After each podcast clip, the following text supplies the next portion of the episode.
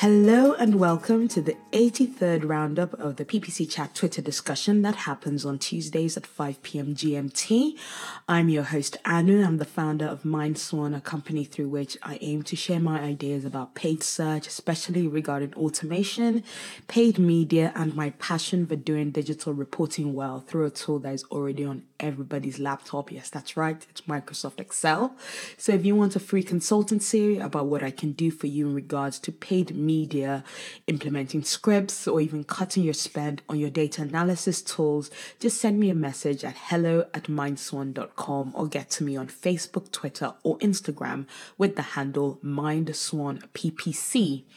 So, in this episode, we have Julie Bacchini leading us in a topic on testing and experiment. And I think this is a very important part of paid search, paid media, um, just the paid search and paid media world um, as a whole, because things are always changing, whether it's the market or competitors.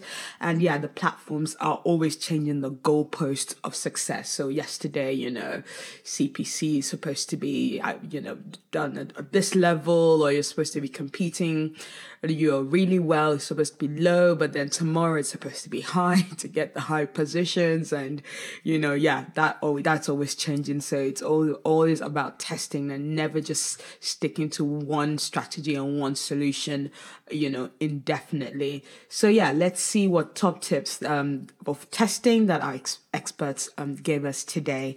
So Julie starts us with a nice one. Obviously, it's it's the season of Christmas, and she says, "Welcome and thank you for joining us. We will be talking testing experiments. But first, how are you feeling about the holidays this year? Mike Crimmins says he's feeling good about the holidays, but missing the fun of e-commerce during the holidays this year since none of my clients are in that industry. No, it is. I think that's a good good break to be having from that one. Um, Julie answers saying, I can't help but be excited for the holidays with a seven year old in the house. That being said, it's busier than I would prefer.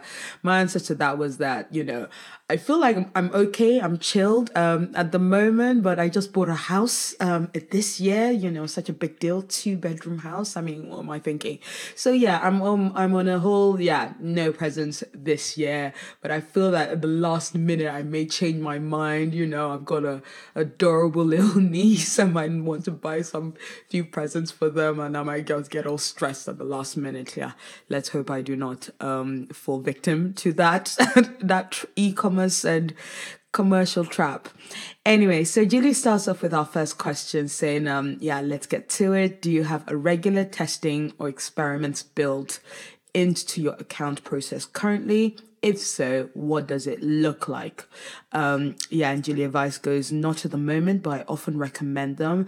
Light testing of different bid strategies over time, but not a fleshed out testing program. And I think it's similar to me. Um, Tim Jensen replies to question one saying, kind of, not always as formal as, formal as it should be. Keep track of ad copy based on labels and monitor performance aggregated by campaign in some cases. Colin Slattery replies to question one saying, Hell yeah to regular experiments. We're always testing landing page splits for every account where we have control over landing pages. Steve Gibson replies to question one saying, I'm always testing things. Otherwise, how do you improve? Exactly. Mike Crimmins replies, um, Yeah, check or create tests on a weekly basis, part of the process that I created, but there's times that it needs to be checked daily and other times just once a month. Julie Bacchini replies saying, I don't have a formal program, but I want to develop some things that are more ready to propose to make things more efficient efficient even. Mark Subel replies to question one saying we try to keep a process, but it differs per client definitely refresh on ads to test and on a campaign basis, mainly when warranted. Like if a campaign looks like it could do well on max conversions or CPA, we will test it. Uh, Michael Fleming replies, definitely not as much as I should, but mostly a time constraint. Sam replies question one saying most of our clients have dedicated testing budgets, usually something along the lines of 70% current versus 20% experiments plus optimizations over 10% moonshots plus crazy ideas. That's a very good way to do things. And that's why I, I, I given another answer saying about how it's all about approaching the client from a budget point of view at the beginning so that you know they're really prepared for you know that testing scheme that you're about to set up julie then gives us question two saying do you find testing or experiments easier or harder to execute on different platforms if so in what ways um, Tim Jensen replies to that saying, difficult to do true ad testing on Google anymore. No such thing as even rotation, and ads can show in so many possible formats each time. Julia Vyse replies to question two, saying each platform gives you more or less control depending on what you want to do. Honestly, easier versus harder is down to the client and their site more than the platform, at least for me. Um, and then, yeah, Colin Slatter replies to Sam, where Sam had said most of our clients have dedicated testing budgets, usually something along the lines of 70% current, 20% experiment. He replies to that saying, This is also something we try to get clients to agree to as well. Have a small percentage of budget allocated for new ideas that are separate from the bread and butter money makers. Mike Crimmins replies to question two, saying Google is probably the easiest place to test. Lots of data, some tools built right into the platform that make testing easy. Bing, not as much data. Julie Bacchini then gives us another answer to question two, saying, I think testing has gotten more difficult all the way around with the rise of machine learning and its uh, applications in the platform. They pick a winning ad variation almost from um, always from a get go, um, which is frustrating. And yeah, I feel that is very true. And I say that this is one of my few times where the rise of automation does annoy me as much as I love automation. That really takes away um, that bit of control that I did like. Julia Vyse replies to that. And then you get clients who want to test like all get out and they just throw a bunch of creative to see which one wins. Like, oh God, the algorithm picked this one, so it's good. No comment on actual performance. yeah. Colin Slatter replies to that saying nothing screams a winning ad like a 15% better CTR and a conversion rate that's 50% lower. Thanks, Google. Yeah. So, um, yeah, Mark Subel replies to question two saying, I find it really hard on Facebook, as in my experience, they find ads that work well, and then it seems like they push everything there instead of rotating a bit more now with dynamic ads trying to find a new process. Um, and so, yeah, Julie then gives us question three saying, How do you position testing or experiments with clients to get them to say yes? So, yes, it's an important one. Julia Vyse replies, I talk about the risk of over investing and being complacent. If you keep throwing dollars at something without looking at options, other platforms, other opportunities, your competitors will out innovate you. And yes, that's a very good way of explaining it to clients. And then we've got Mike Crimmins replying to question three, saying most of my clients don't care about the testing or experiments as long as it leads to more leads. They are more interested when we're testing new platforms or channels or campaigns. Colin Slattery replies to question three, saying it's right um, from the start. It's in our website copy. It's part of the sales process. I call it iterative improvement. I talk a great deal about our process of hypothesis, yeah, hypothesize, test, analysis, um, and implement in proposal and calls. And then he continues if potential clients aren't bought in on testing, they're not going to be clients of ours. How aggressive the testing is can vary, but it's such a core component component of how we approach the sales process. I think that's a very good way of doing things. Michael Fleming replies to question three I've never had much trouble if I present a hypothesis and that makes sense and explains the potential impact of the experiment. Tim Jensen replies saying when justifying a test in new platform or targeting technique, it's helpful to have a case studies, have case studies to reference from other clients also, this is a case where reps can be helpful in pulling data for your client's industry. Um, I then reply, I think it's all about timing. So, yes, like the way Colin said, of, part of the sales process is very important. But I add on that saying proposing it at the beginning of a new budget season, either the month or the quarter, and proposing it against performance that isn't doing it well. So you want to, you know, propose a conversation like um, when there's fresh budget and the proposal is um, we can get you X percent more conversions if we test this. So that's how that works. Sam then replies to question three, going, But for proven platform optimizations, it's mostly about maximizing value per dollar spent. And if you've set out your tracking up properly with conversion values, EV modeling, it's pretty easy to make a compelling financial case where the 20% investment is worthwhile. Um, and then, yeah, we have um, Julie Bacchini replying to question three, saying that um, I find it helpful to figure out how risk averse the client is early on. Then you can better know what kinds of tests to propose. Also, I have found it helps if you do basic testing first and show results to get it more yes on bigger things. Sam replies to question three, saying depends on the type of testing for crazy leads crazy ideas or moonshots, usually framing it as R&D initiative tends to work well, especially for the clients with reasonable levels of budgeting or financial sophistication. The other one that works well is the VC mindset. so like the venture capitalist mindset, I think is saying. Michael Fleming replies to question three saying, I also will just make crap up about clients, um, because clients want estimations that won't matter after the test is over and you explain the story of what happened well. And he continues, this we make crap up was the unofficial tagline of the first agency I worked at. Um, goes, ah, it scares me so much. I'd much rather say that within a certain test, I don't know what will happen rather than making anything up. Maybe I've worked in public companies too long. Um, and then, yeah, Michael replies, I find giving a range 20 to 40% is good enough for a client to be satisfied with the estimation. Like I said, even if you're way off, your awesome explanation of what happened makes it all right. Yeah. And Amanda of Babad Baba, even.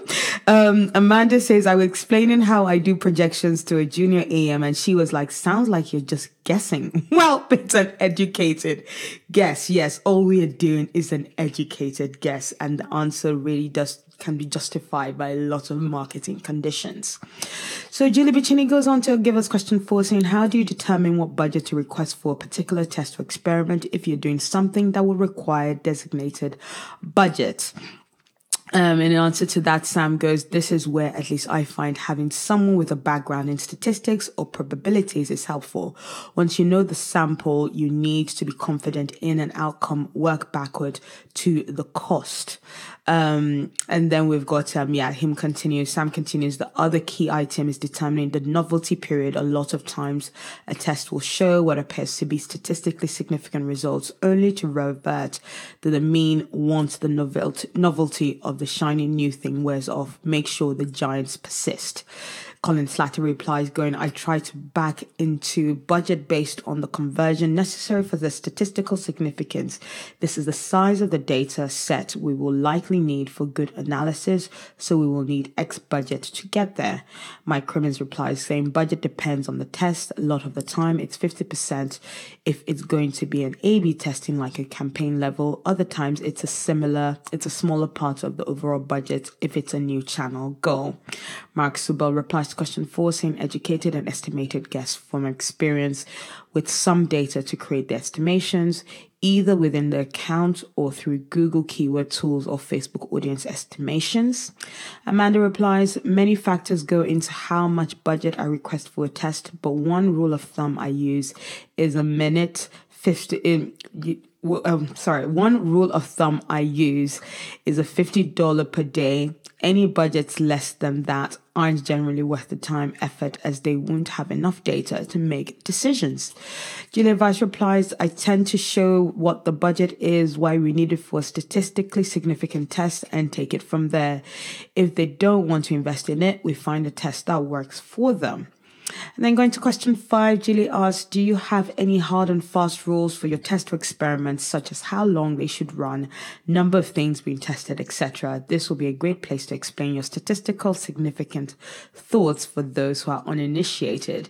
Um, so yeah, for this kind of one, I think it's always about, um, you know, making sure you have enough data. If um, you're, you're you're doing a test over like two week period and you only got, you know, two, three impressions, whatever the result is, is not statistically significant. So it's all about the amount of data plus the time period you give it to do, um, to do for. So that's why we always find when I do a test, I do it on brand campaigns or just a campaign that just has a high volume where we know like the performance will give a clear idea of what the better performing um, thing was to, whether it was ad copy or keyword or landing page, you know, you need a lot of data to be able to say that it was statistically significant. Tim Jensen replies to that saying, um, good to use a statistical significant calculator. Like, yeah, he gives a link to one, which I'll provide for you guys to determine if you have enough data to make a judgment call. Um, Julia Vyse replies, my only hard and fast rule is minimum three weeks. Other variable relates to different clients and industries we can't be hard and fast per se. Julie Bacchini replies to question five saying, I only find I only want to test one variable at a time. Otherwise, how would I know which thing moved the needle? Prefer to let tests to let tests run for at least four weeks so I get data from the, every day of the week. I prefer longer time horizons if possible, so not deciding on anomaly day. That's a very good point. And then we've got Amanda replying to question five saying, I usually say if a keyword, for example, has 30 clicks and no conversions, it's time to decrease bid or even pause. I like to discuss these thresholds with clients so we're all on the same page. Um, Dr. Thomas replies to question five, saying A-B testing shouldn't really be thought of as truly statistically significant because those calculators aren't taking into account a lot of the stuff you need to know to actually calculate statistical significance. Treat it all as directional and hits. That's a very good point. Um, and then yeah, like he goes like um like a lot of us would fail statistics. Let's not pretend to actually know maths. Let's pretend to know advertising. That's a very good point. Don't think any of us here are statistical um, experts here. Going to question six, Julie Bacchini then asks, is there a test or experiment you're running or have recently run that surprised you? Um, but before we get to that, Steve Gibson replies, depends on what's being tested to answer question five. By the way, I think the 95% statistical confidence thing makes no sense in marketing.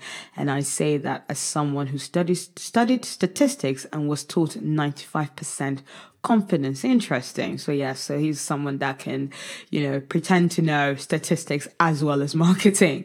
Sam replies to question five saying, I mean, there's a lot that goes into this. What's the distribution? What's the data scale? Category versus continuous? How many variables? Over what period, this is where it's helpful to have someone with a background in stats to help you. So, yes, as he mentioned there earlier on.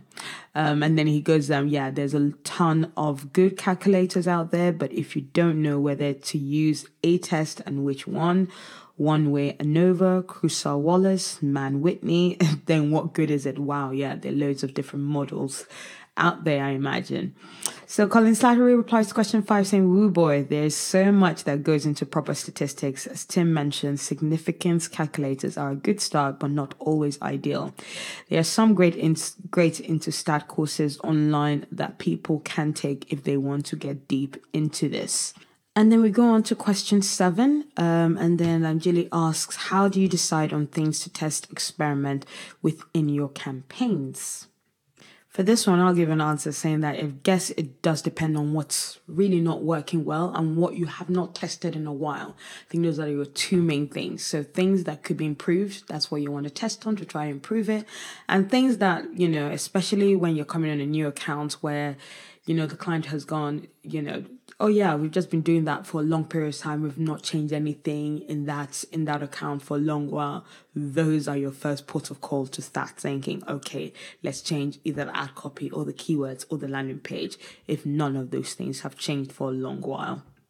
And in reply to that, we've got Julia Vyse saying, This is such a great question. It depends as usual, but I like to test messages as often as possible. Mike Crimmins replies, I decide what to test based on accounts with um, with issues that need to be fixed, things I've picked up from our PPC people or hunches I want to test out. How's that for a broad answer? Michael Fleming replies to question seven, it must make a big impact if there's a winner or else not worth the investment.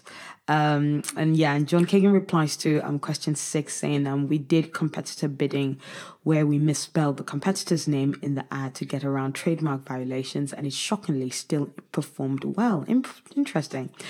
Julie Bacchini replies to question seven saying, I like to run tests that challenge the this is how we've always done it exactly, whether that is messaging, offer, CTA, etc. I saw a great tweet the other day which said if Biz had tombstones, most will say they perished doing what they always did. Um, yeah, John Kagan replies to question seven, saying we get to do one of each, a flashy, fun one, and one that will possibly give us a return. Tim Jensen replies for social, start with testing creative and move and move to testing copy once you've found what imagery re- resonates the best. Emmy Cabra replies to question seven, saying for Facebook, nail down messaging with a broader audience, narrow audiences down, introduce new audiences, try to see if messaging could be improved. For Google, we'll test ads as best as we can and then mix in bidding strategies. And then, yeah, Julie then asks um, question eight What is the biggest objection or resistance you encounter when you suggest test or experiment in clients' accounts? And in answer to that, we've got Julia Vyse saying, Will this work? Are we wasting our money? Most of the time, this is the big concern from my clients, no matter the vertical. Tim Jensen says, We tried that and it didn't work. Um, and then we've got Mike Crimmins budget clients that don't want to spend more, even if there's ROI. Sam replies, usually it's understanding one or both of these two. Regression to the mean, anchoring are the biggest ones. The better campaigns perform, i.e., the more you optimize what you've got, the more likely it is that a given change will lower performance. Michael Fleming replies, I don't deal a lot with rejection as much as apathy. I have a great idea that requires the client to do something and they just don't see the the value of getting around to do it. Samlin continues and that um, they just can't expect to test experiment moonshot to outperform a tried and true channel. It's just not going to happen with any level of consistency or regularity. Julie replies to that saying, I will echo the we tried that and it didn't work refrain. To think I like to said, well, we haven't tried it and then ask detailed questions about how and when they tried it before. Question nine, Julie asks, What do you wish clients understood better about tests or experiments? Tim Jensen replies, It's just that an experiment, some tests will fail, but it's still a learning experience. Um, Colin Slatter replies that they're that they're called tests for a reason. A successful outcome is not predetermined. Not all tests produce positive results. Don't try to bail too early. Wait for the appropriate amount of data to come in. Exactly. Julie replies, What's that Wayne Gretzky, Gretzky quote? Oh, yeah, you miss 100% of the shots you don't take. Um, Amanda replies, I wish all clients um, understood that no one has all the answers in digital marketing. Everything is changing, so all we can do is test, analyze, optimize, repeat. Michael Fleming replies, the results can be residual as it as in it will improve next month's results and the month after that and the month after that. That's very interesting point. And then Julie gives us question 10 saying, Is there anything the platforms could do to make test experiments easier to implement? I'll say with Google, stop making everything, everything automated. You know, allow us to actually do, you know, even rotation of ads so that we can actually choose what our best ads are um, and yeah, don't don't push us too much towards automation. Uh, Michael Fleming replies, actually do even rotation. I don't believe it. Yeah. Um, Julie replies, I wish there were native ways to split test landing pages better in the platforms. It shouldn't require an external tool or service for that function. Um, and then we've got um, what was that? John Kagan replying to question eight saying, I get that if it isn't broke, why fix it? Or I don't want to hurt my performance a lot. Um, and yeah, and he gives us the final, give his a final answer to question 10 saying, give us testing systems that don't require PhD to understand how to set up. Yes, it can be quite complicated to actually know how to set up some of these tests. So yeah, that can be a little bit frustrating. So yeah, that comes um, the end of our chat for this week. I hope you found some, you know, great takeaways from that. My favorite one is that, you know, never rush these kind of testing things. And testing is always important. And timing when you talk to your clients about when to do this test is, um, you know, very key and very efficient but the important thing is that testing is very important. You can't always just you can't just um, give in to a client's answer of oh we've done this or you know this way all the time it's working well for us yes let's just sit to that you know let's just you know continue doing that things that way. I feel clients actually employ paid search professionals to test things out. That is your key job to, you know, change the status quo, try to improve things and try to show them a different way of doing things. So do that for them in the right way. So I hope you found this talk very useful and took some great takeaways. Um, and yeah, if you want to chat about this topic or any paid media or data analysis solutions, do get in touch with me by sending me an email at hello at mindswan.com or get them to me at mindswanppc on any of my social media. So Remember, for your campaigns on businesses to glide smoothly, there's a lot of hard work needed beneath the surface. So keep your swans kicking. Bye.